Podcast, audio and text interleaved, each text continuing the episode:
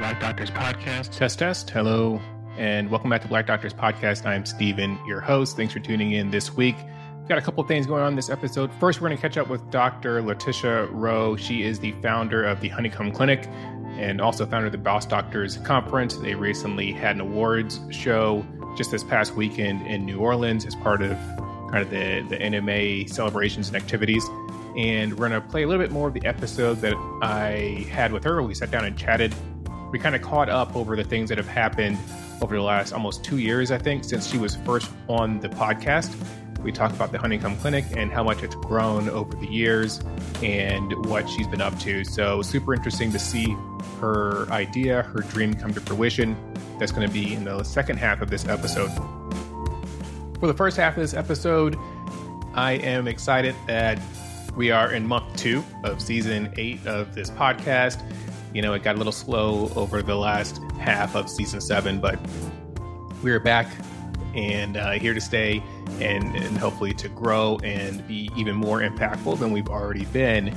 So excited to be able to record more up to date content and kind of comment on some things that are currently happening in medical education and the field of medical ethics, some things that we can all learn from. First up, if unless you've been living under a rock somewhere, if you're on Med Twitter or Med X, I don't know what you call it now that they've changed the name of Twitter. If you're on Instagram, the Shade Room, um, Facebook, YBed, you have probably come across this video by a male obstetrician. Um, it goes on for a couple minutes, basically talks about why women may not cho- necessarily choose a, a male physician as their obstetrician. I'm not going to jump into the content of the video. This isn't some like medical ethicist reacts, but I do have this background in medical ethics and somewhat of a presence on social media, far from an influencer. There's a lot of videos coming out and people that are responding replying and breaking down some of the things that were in that video that were problematic. It could have been said better. That's not what I'm here to do. As I looked at that situation, I think there's some things that we can learn because of the nature of this podcast, the Black Doctors Podcast. My goal is to provide tools for medical students, pre med, uh, residents, even attending physicians, things that we can all learn. So when I saw this video, one of the first things I thought of was, you know, how do you appropriately and effectively use social media and what are some of the pitfalls and dangers that you should avoid? It is so easy these days to record a viral video, to record your thoughts, to hit send, and it can really get us into a lot of trouble. I think every like three to six months, probably even sooner or more recent than that, somebody put something on social media and it blows up. In the last couple months, there was a surgeon, I think it was a cardiac surgeon, who talked about how like trainees slowed him down in his practice. And I don't think that was the the nature of, of what he's trying to, to say, but he got kind of dragged on social media because of that. I'm currently slightly getting dragged on social media. Uh, Dr. Every Woman or Dr. Uh, Wendy Goodall, she's obstetrician and uh, so much more, but she's on Instagram and she posted a video about a month ago, I guess, about some of the confusing terminology of natural birth versus unmedicated birth. And I replied to that comment. You know, I've met her in person, you know, fanboy moment, and the video that she put out was kind of tongue in cheek and it was kind of humorous, you know. So I put out what I thought was a very thoughtful reply and had some subsequent con- conversations in the uh, comment section um, about some of the the dangers of um, delivery and what I see as someone that does practice anesthesia and does work on uh, labor and delivery wards, providing care to um, parturients. And even still, I was very careful about what I said. And I still, every like three to four days, get a snarky comment um, replying to some of the things that I've said. And I, have even had like follow up comments where I gave more education and I tried to be as conscientious as possible. And understanding that, you know, however you put information out, it may not be perceived with the same context as you intended.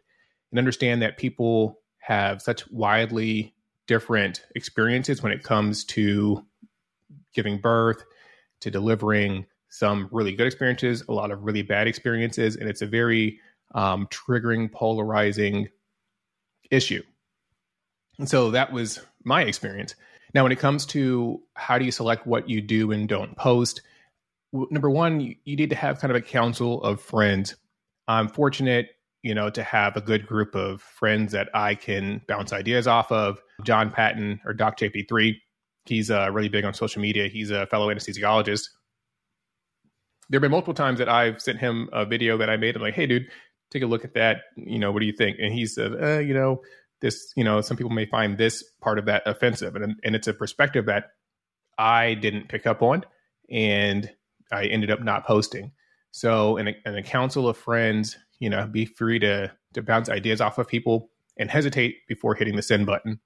We live in this day and age like podcasts, right? Everybody has a podcast, and probably anytime you see like a bunch of dudes on a podcast, you could probably assume that it's not going to be too long before there's misogyny and and sexism and and all all the other things that come along with a bunch of guys just sharing their opinion I do, for that reason, try to have a variety of guests on the show um, of different races, ethnicities, cultures, sex, um, sexual orientation. And because that is a bit of a check for me to kind of uh, just be careful about the content that I'm putting out on this podcast. I also realize that, you know, if you have a podcast or you're talking for 25, 30, 45 minutes, in a row and you're publishing that every week or every two weeks, the odds of you saying something that's going to offend somebody are astronomical. And that's something that I, I have the utmost respect for as I get on this podcast every week. And usually I have a, a guest. And even still, when I'm editing ed- episodes, I go out of my way to look at things objectively. And I've had to edit stuff that, you know, wasn't intentionally offensive or or wasn't even offensive at all, but could be misconstrued or misunderstood. And I'll edit some of that out of the podcast because I want this to be an uplifting, encouraging show. And I don't want this to be derailed or sidetracked because of misunderstandings. Realize that you are free to do a lot of things. You're free to say whatever you want, but you're not, it doesn't alleviate you of the consequences for the things that you say. And, you know, as I was interviewing for fellowship, interviewing for a job, this this podcast is on my CV. My social media is open, and people oftentimes will peruse that. And I had to be able to stand by everything that I say on this podcast. Right, this is the Black Doctors podcast, and I may be, you know, interviewing in a state that is is less progressive, or talking or interviewing somebody that is less progressive. And you know, are they going to be offended or or take issue with the name of my podcast, right? Something that I had to think about. And obviously, you know, if there's an issue, then that's probably not the place that I should be working. But if you take it a step further to any other content that you have that is fair game for people to look at and maybe maybe not start some discussions. So there's something to think about. Think before you post. Know that everything stays on social media for a long time. This isn't just a lesson for the kids, right? The the undergrads and pre meds. There's so many times that you know people that are further along their career may make these judgment errors, and you know sometimes it's just a matter of lacking context or not having the best delivery. So, just uh, you know, a word of caution to to those of you that are listening, and we can always there's always room to learn and to improve and to do better. All right, that is topic number one. That's the first thing I want to talk about. Number two, this is took some uh, digging. I don't usually do research for the podcast. Usually, I just jump on the air. I have uh, an amazing guest and and kind of kind of uh, riff off of each other. This has been floating around in the news for months, really, and it's very political. I don't usually get into politics. I I must confess I don't understand a lot about politics, and and I've tried to learn more over the years. It's, it's a weak area maybe I should, I don't know, make less music or podcast less, and then I can read more politics. But um, this has been going on for several months, and it's a weird issue that I, also am not much of an expert on a lot of things. I know I know a lot of stuff, but I'm not an expert on a lot of stuff. But this specific issue, I'm just kind of leading you on to build suspense. It, it is very intersectional for me. It deals with the military. It deals with women's uh, healthcare, women's rights. It deals with military healthcare, and it's an issue currently going on in the Senate where one senator is holding up the Senate confirmations of some of our service members. I'm going to break down kind of what is going on, how that affects our service members, how that affects our military. It starts with a couple names you got to know. Tommy Tuberville. I I first came to my attention. There's just like a, a clip of him talking, and he said, "No one's more military than me." And it's like, but dude, you weren't ever in the military, you know, to my knowledge. But basically talking about how you know he's doing these things, but he's not. He doesn't think he's damaging our military readiness. So Tommy Tuberville is a senator from Alabama, I believe, and he his career was actually as the football coach for Auburn. I don't really watch sports, but I had to do some research. So he was the head football coach, I believe, for Auburn. I think they play Alabama in the Iron Bowl. That's probably the limit of my um, knowledge of football, at least in the state of Alabama. So he worked as a football coach, and then somehow that translated into him going into politics. So he got elected as a senator from the state of Alabama. And for the military, for officers, you have to have a Senate confirmation or they have to basically accept you for that position. When I was going into to the military, right, there's enlisted where kind of you come out of high school and then you swear in or an officer where you usually finish college and then you get commissioned as an officer. Those are kind of the two rank structures in the military. And so as a an officer that was commissioning when I was finishing up residency, I had to be confirmed by the Senate. And it's not a big deal. They just take a bunch of names. Nobody cared about Lieutenant Bradley, who's going to be an anesthesiologist in Virginia. They just took a big list of names. Like these are the officers that need to be uh, confirmed and then it just comes up in Senate whenever it does, and then they're like, sure, we're going to pass it. That's the way it, it usually goes. So this summer, for the first time in a long time, the commandant of the Marine Corps, so which is the highest ranking uh, officer in the Marines, head of the Marines, um, his seat is now vacant and being filled by a, a temporary role, or I think the, the guy that was just below him. This just happened as well with the Army. The leader of the Army retired and they cannot replace him because of this one senator, Tommy Tuberville. He has refused to approve these appointments and, and these uh, confirmations. The reason he's refusing is because of a policy that came out from the Department of Defense, I believe it was last year, 2022, as the Supreme Court was starting to repeal Roe v. Wade and states were beginning to crack down and decrease women's access to healthcare, i.e., abortion rights specifically, right? I don't like talking around issues, but to hit the nail on the head, women's healthcare rights, reproductive rights. The Department of Defense, uh, under I think Lloyd Austin, I think is is I can't recall his specific title, but he's high up there, Secretary of Defense. Maybe I told you I don't do politics, don't judge. So he put out this policy for the Department of Defense that hey, if someone needs access to reproductive health care or any healthcare really, that is not provided at their local military treatment facility or MTF or military hospital, the Department of Defense will fund their travel and they can take sick leave as appropriate. Now, this is already a thing, right? I was stationed in Virginia. We would oftentimes have people with complex eye surgery, for example. They would need to travel up to Johns Hopkins. At Baltimore, the military would fund their travel, send them there. I had a service member as a patient in uh, Chicago because they needed a service that their local military hospital could not provide. They would have funded travel to a civilian institution to receive this appropriate health care. Obviously, if that appropriate health care required some period of convalescence, then they would have convalescent leave, con leave is what we called it. And you don't go to work until you're all healed up and fit for duty. So this is already present, it already exists. The issue now became if you were in a state that does not allow uh, abortion or termination of pregnancy, you now are unable to go down the street, have that procedure, and then have your convalescent leave and then return to work. Now you need to travel. This gets even more tedious and and uh, affects people and more intimately when you realize that a lot of these military treatment facilities are these people are stationed across the world. I spent a month working in Guantanamo Bay.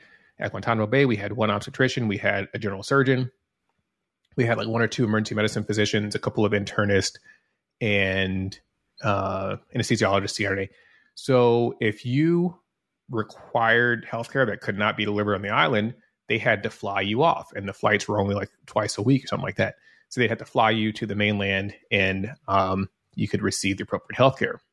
Now, if Lloyd Austin, if they hadn't made this carve out after you know the the states or the you know even in Guantanamo Bay, you you could not receive the appropriate healthcare if you um, needed to terminate a pregnancy, if you needed in vitro fertilization, if you needed any healthcare that was not provided on the island of Guantanamo Bay or the island of Diego Garcia or in on Landstuhl um, Army or Air Force Base in Germany, wherever that is, um, in Japan.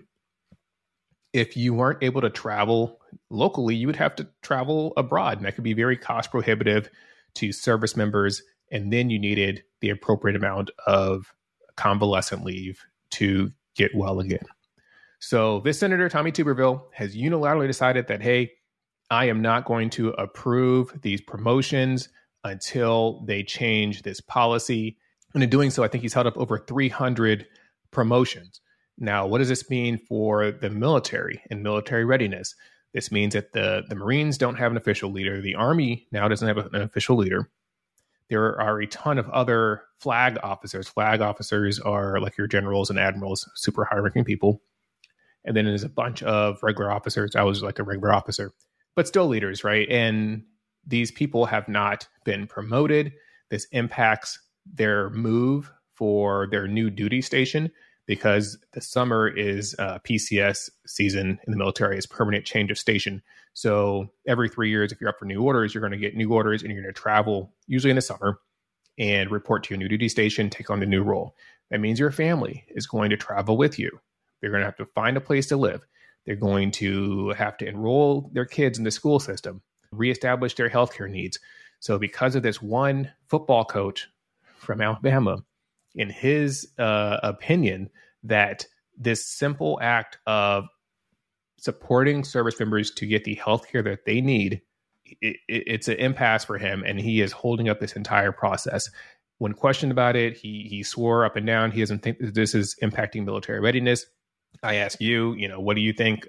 Do you think it's impacting military readiness when the head of the army and the head of the Marines is not uh, has not been approved, and you're holding up over 300 officers from being promoted? Not to mention the impact, the long lasting impact that this has on our service men and women. Back in the day, you had an all white male military. Along the way, we got rid of segregation. We can have uh, multiple ethnicities in the military. You can now have women in the military. And unfortunately, kind of the laws and the way the military is run is very slow to follow along with these changes. I remember one of the nurses that I, I, worked with, she'd been in for quite a while. She remembers when, for military dress code for women officers, they had to wear pantyhose. And for the longest time, they only had pantyhose cover, colored for Caucasian skin. So I wouldn't have known this as a dude, but apparently uh, pantyhose are color coordinated and it's supposed to match your skin tone to some degree. So they had to, as black women officers, wear pantyhose that was made for white women. And apparently that looks weird. I guess it looked orange or something like that. And it, it took a while for it to be like, hey, we need the appropriate color pantyhose um, stocked in the in the uh, shopping centers on base. So there's issues like this that continue to disproportionately affect women and minorities in the military. The military dress code for men, especially for, for men of color, having to shave every day, you get uh, pseudofolliculitis barbae, and it just tears up your face. And so finally, they're like, hey, you can have uh, uh, no shave chit, uh, C H I T, chit. And, you know, this means you don't have to shave. Well, now it's, you know, not appropriately enforced. You have junior enlisted people trying to get these uh, shave notes, and then you have their senior enlisted that are like shaming them forward and treating them badly, or maybe it affects their promotion because they're not clean shaven. And there's these things that, again, disproportionately affect women and minorities in the military. This is yet another one. Can you imagine the 18, 19 year old young woman who is pregnant and needs to terminate that pregnancy. And because she is stationed on a base in Alabama, she has to go to her command. She's already going through so much right now with this pregnancy. And she has to beg her senior leadership for leave. I, I can I have leave? No, you're supposed to work. I need to go take care of something. What do you need to take care of? And she will have to go through so much humiliation and shame to get her request granted for the health care that she so desperately needs. Now her leave has been approved. We got 30 days of leave in the military. She has to take however long it is, a week, schedule this procedure, fund her own travel out of state, find a place to stay and recover, and then come back to work when you look at the salaries for these enlisted men and women, they don't make a lot of money. Um, it's like two or three thousand bucks a month. They like live in dorms and stuff. You can look up the salary. I, I don't know offhand. It's just not a lot of money. And the fact that this is the hill that the senator wants to die on at the risk of weakening our military and adversely affecting thousands of people, not just the 300 officers, but thousands of people because you're looking at their families as well. So that is the situation. I don't know the solution. I just wanted to enlighten you all if you weren't aware of the impact of the situation.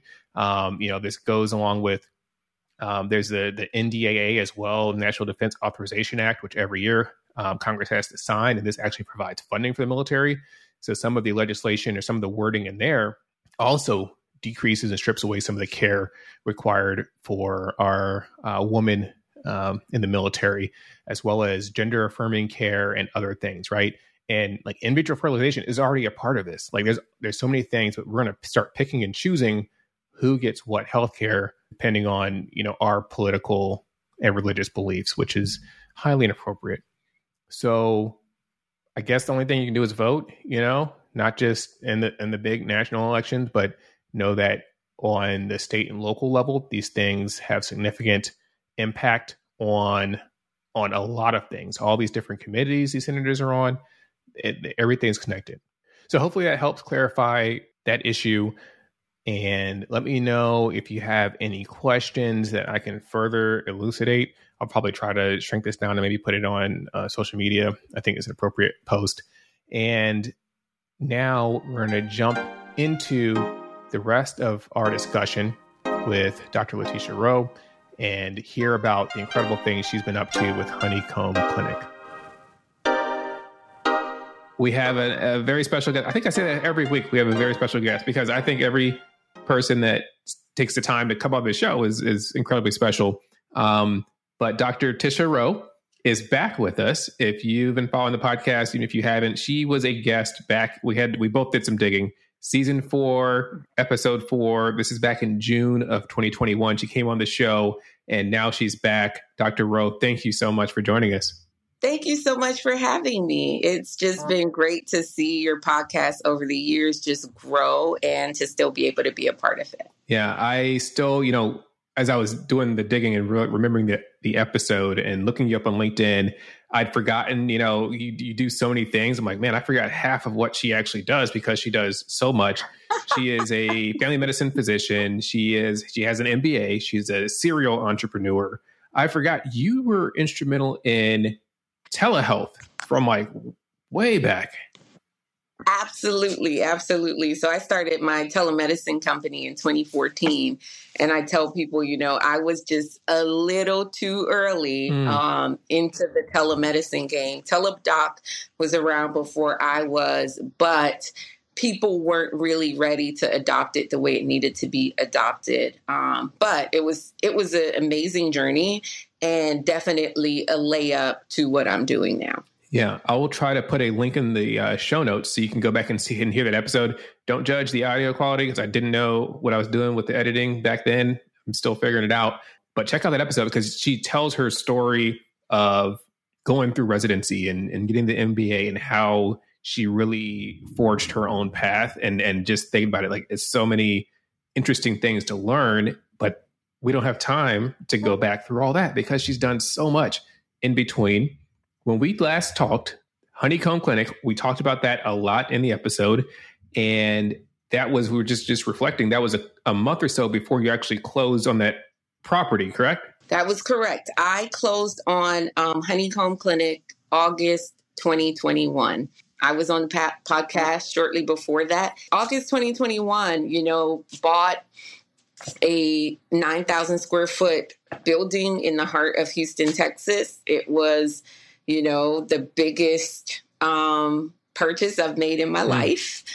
And it really looked like something you would see on like any HGTV flip this house kind of situation. And we just took it and turned it completely around. And and people bet on you, right? As an entrepreneur, you bet on yourself. You bet on yourself nine thousand square feet worth, which is incredible. But what what was the concept behind Honeycomb Clinic? It's um, the concept behind Honeycomb Clinic. I'll answer this question two mm-hmm. ways. People ask er, all the time, why did you call this honeycomb clinic? And I said, you know, in medicine, we're taught to compete, right? From med school, who's the best med student? Resident, who's the best resident? You get out as an attending. And even though you're no longer fighting for that grade, I feel like there's a lot of unnecessary competition and ego when we finish um, and go out on our own and we don't collaborate as much as we need to. So I thought when I build this clinic, I want collaboration to be the core of what we do and the way bees work together, right? Um, there's a queen bee, but the rest of the bees, there's no ego. There's no who's the best bee in the, the hive. It's just bees working together. And the structure of the honeycomb to me represents individual doctors locking arms and our strength comes from our connection. So when you look at a honeycomb, if you take a hexagon out, that hexagon by itself on an island can't compete with the honeycomb that's linked up. So hmm. I wanted doctors to come together.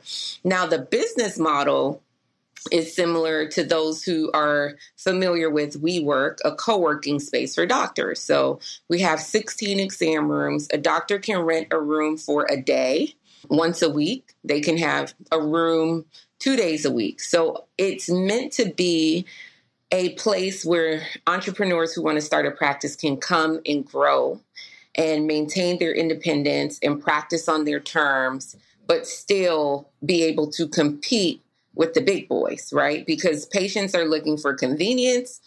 Most of these medical clinics have lots of doctors in one place. So if I choose independent doctors, that means I have to drive to 10 doctors to see 10 mm-hmm. specialists. Mm-hmm. It becomes frustrating for the patient. And even though those independent doctors might be the best doctor, they're like, do I want this convenience or do I want to see this doctor I love? And and and it's, you know, sometimes the big boys win and sometimes they stick it out with us. So in this model by putting all of these independent doctors together, now we can compete, right? Because now you're not on your own. You have this collaborative unit you're a part of. Yeah. And the bigger picture with that is now you're sharing costs. So you also don't have this astronomical burden of debt over your head when you're already in debt to begin with. Brilliant. And so that's that's, that's honeycomb yeah. in a nutshell. Having the foresight and the entrepreneurial mindset and the business background, like that's a it's a rare person that has all of those talents and skills to be able to pull this off.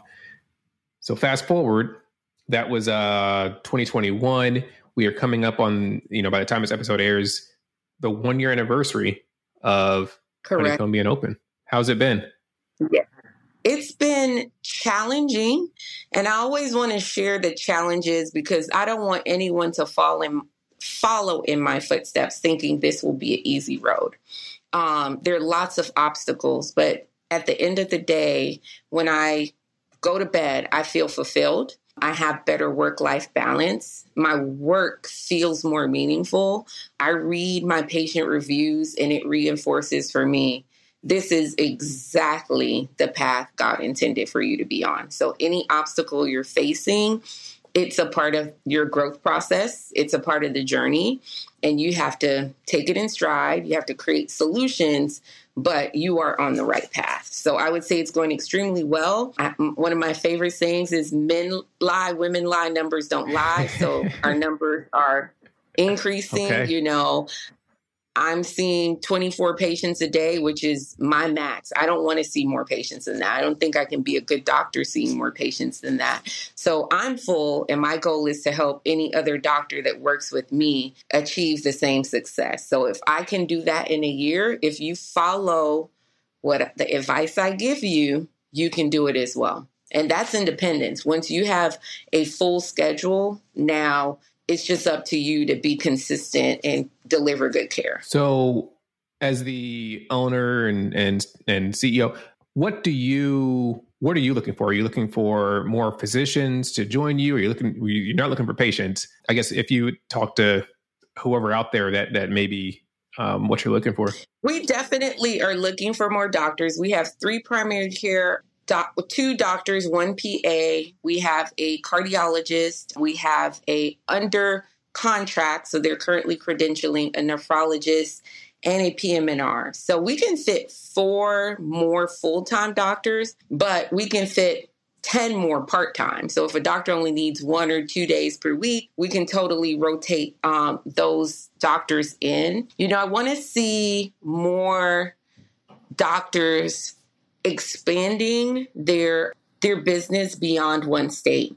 There's hmm. so many doctors I follow online that I'm like, you are killing it in that state. But if you did, you know, a couple days a month in Houston, it builds up, you know, especially a lot of the surgeons, African American surgeons that I see out there. You know, you can have a PA covering your clinic here while you come do some consults in Houston. I just want us to grow more than we ever could have imagined. So definitely um, doctors, the goal is to bring honeycomb to other states. Next state will be Florida, Miami, okay. specifically and then hopefully Atlanta and New Orleans to follow. But 10 locations and then IPO. That's the that's the roadmap. So if we're, we're looking for doctors, investors, and supporters, you know, people need to know about the clinic and the concept for it to continue to grow, continue to refer, because every time we add another doctor, the challenge is filling that doctor's schedule. Mm. And for now, um, you said Houston, correct? So, uh, where in Houston, if somebody wants to come work with you, what what uh, area? I, am smiling because everyone that comes to Houston usually visits the Turkey Leg Hut. Well, everyone I know. I've been I only been to Houston once, and I've been to Turkey Leg Hut. we are directly across the street from the Turkey Leg Hut. If you're on the Turkey Leg Hut patio, you are looking at Honeycomb Clinic. I'm serious.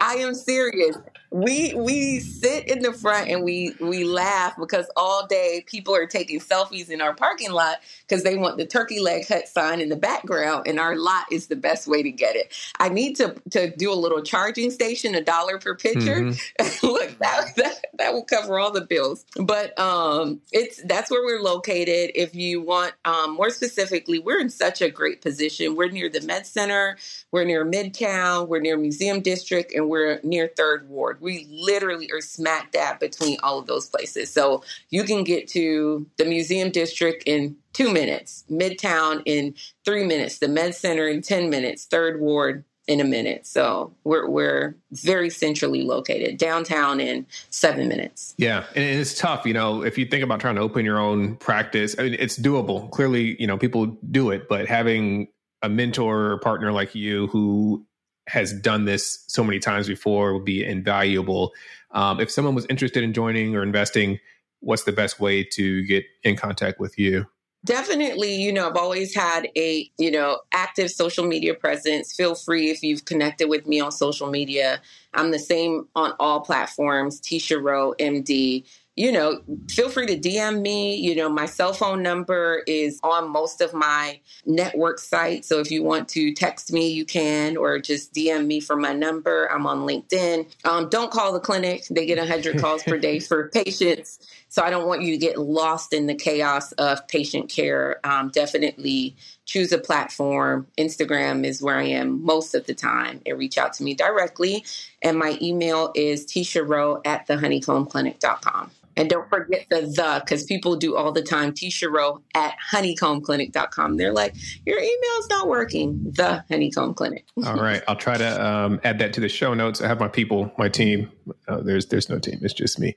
we'll, we'll, get that in the, in the, show notes for you. So uh, that was so awesome to to connect, and I, I'm sure in a year, two years, we'll be reconnecting, and you'll be telling us about your practice location in Miami and, and ATL and all those. So thank you so much for for just bringing us full circle and allowing us to follow along in your journey. Absolutely. Thank you. And for those who are, you know, the doctors out there that are, you know, doing amazing things online, we are having in New Orleans this upcoming uh, weekend, the 29th, our Medical Influencers Awards. And that's another way to connect with me. I um, host conferences, educational conferences for physicians, Boss Doctors will be in January, but we're having a first time event where we are really honoring and celebrating influencers in medicine like you, uh, Dr. Bradley, oh, the nominee for podcaster. We have categories for authors, for television personalities, and then just by specialty.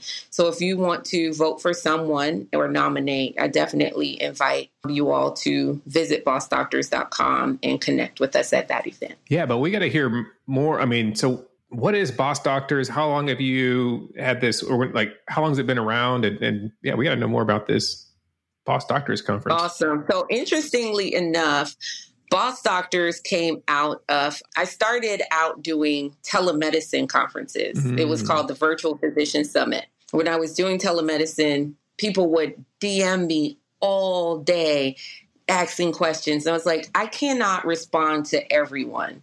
So why don't I host a conference where I just tell you all everything I know about telemedicine? And I had multiple speakers and it was amazing. Then as people kind of got all the information they needed and I was opening other businesses, I would get inquiries. Well, how did you write your book? I have a children's book. How do you open this other thing? How, how I would get so many questions. So I said, you know, I created Boss Doctors as a way for people to learn about streams of revenue outside of medicine. If you want to write, if you want to produce, I've um, produced a reality uh, series on doctors before. If you want hmm. to open a scrub store, if you want to do all of these things, I try to educate and teach. The next conference we do will be focused on real estate. Um, I learned so much in acquiring my property. Oh, yeah. I want to share those gems focused on real estate. And in doing the conferences, I meet a lot of doctors who I think go unrecognized. We talk a lot about healthcare disparities and how we need to fix them and how you know african americans do better you know when they're treated by african american doctors and all of these things but the the everyday person if, if they don't happen to follow a doctor and then see the other doctors that those people post, they don't even know who we are. Yeah. So the Medical yeah. Influencers Awards is about yes, it's about celebrating doctors, but it's also creating this list like these are the people these are the people that are out there that are doing the work. And this is not going to be a award that is given based on a small group of 10 people in a room that says, okay, let's pick this person for this year. You vote. Yeah. Who, who inspires you? Who who is the person you follow online that, that gives you the best health advice or who's just funny and makes healthcare relatable? Um, so really that's what it's about. I feel like we were used during COVID. Oh, healthcare heroes. Everyone wanted to put a doctor on a billboard. Yeah. And now that COVID is gone, where where's the applause? Where's the recognition? It's gone. And so, you know, but doctors are still struggling, right? We see that, you know, young resident committed suicide yeah. not long ago, right? So I feel like we don't acknowledge enough that this career takes a lot out of you.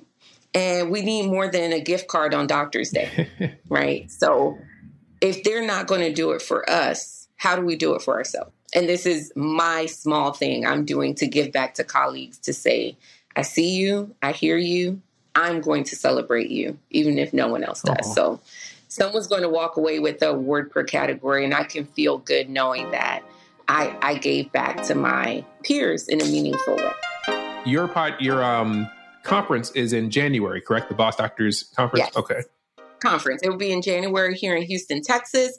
If you are a physician interested in speaking, definitely mm. reach out to me. Uh, we are lining up speakers now, um, specifically in the areas of um, real estate for this conference. But if you want to speak on other topics, let me know because we will have two tracks available. Yeah, this is so important because one, you know, give back to your community, but also as a physician that wants to kind of step out a little bit from the clinical space, it's a great way to start just by, you know, you're an expert in something besides clinical medicine.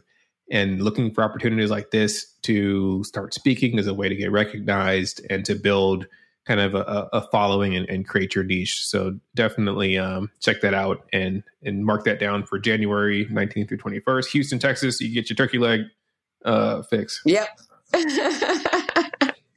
Oh gosh, Love it. it's oh man, so much time or so little time to catch up on everything you're doing, but we can't let you go mm-hmm. without talking about your most recent endeavor, the the Statement Scrub Store.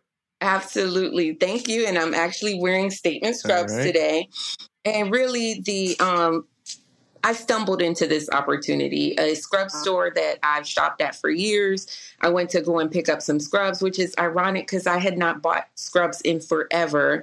And the sign said closing down. And I was like, hmm. I left. I um, was talking to the owner. Why are you closing? Said he's retiring.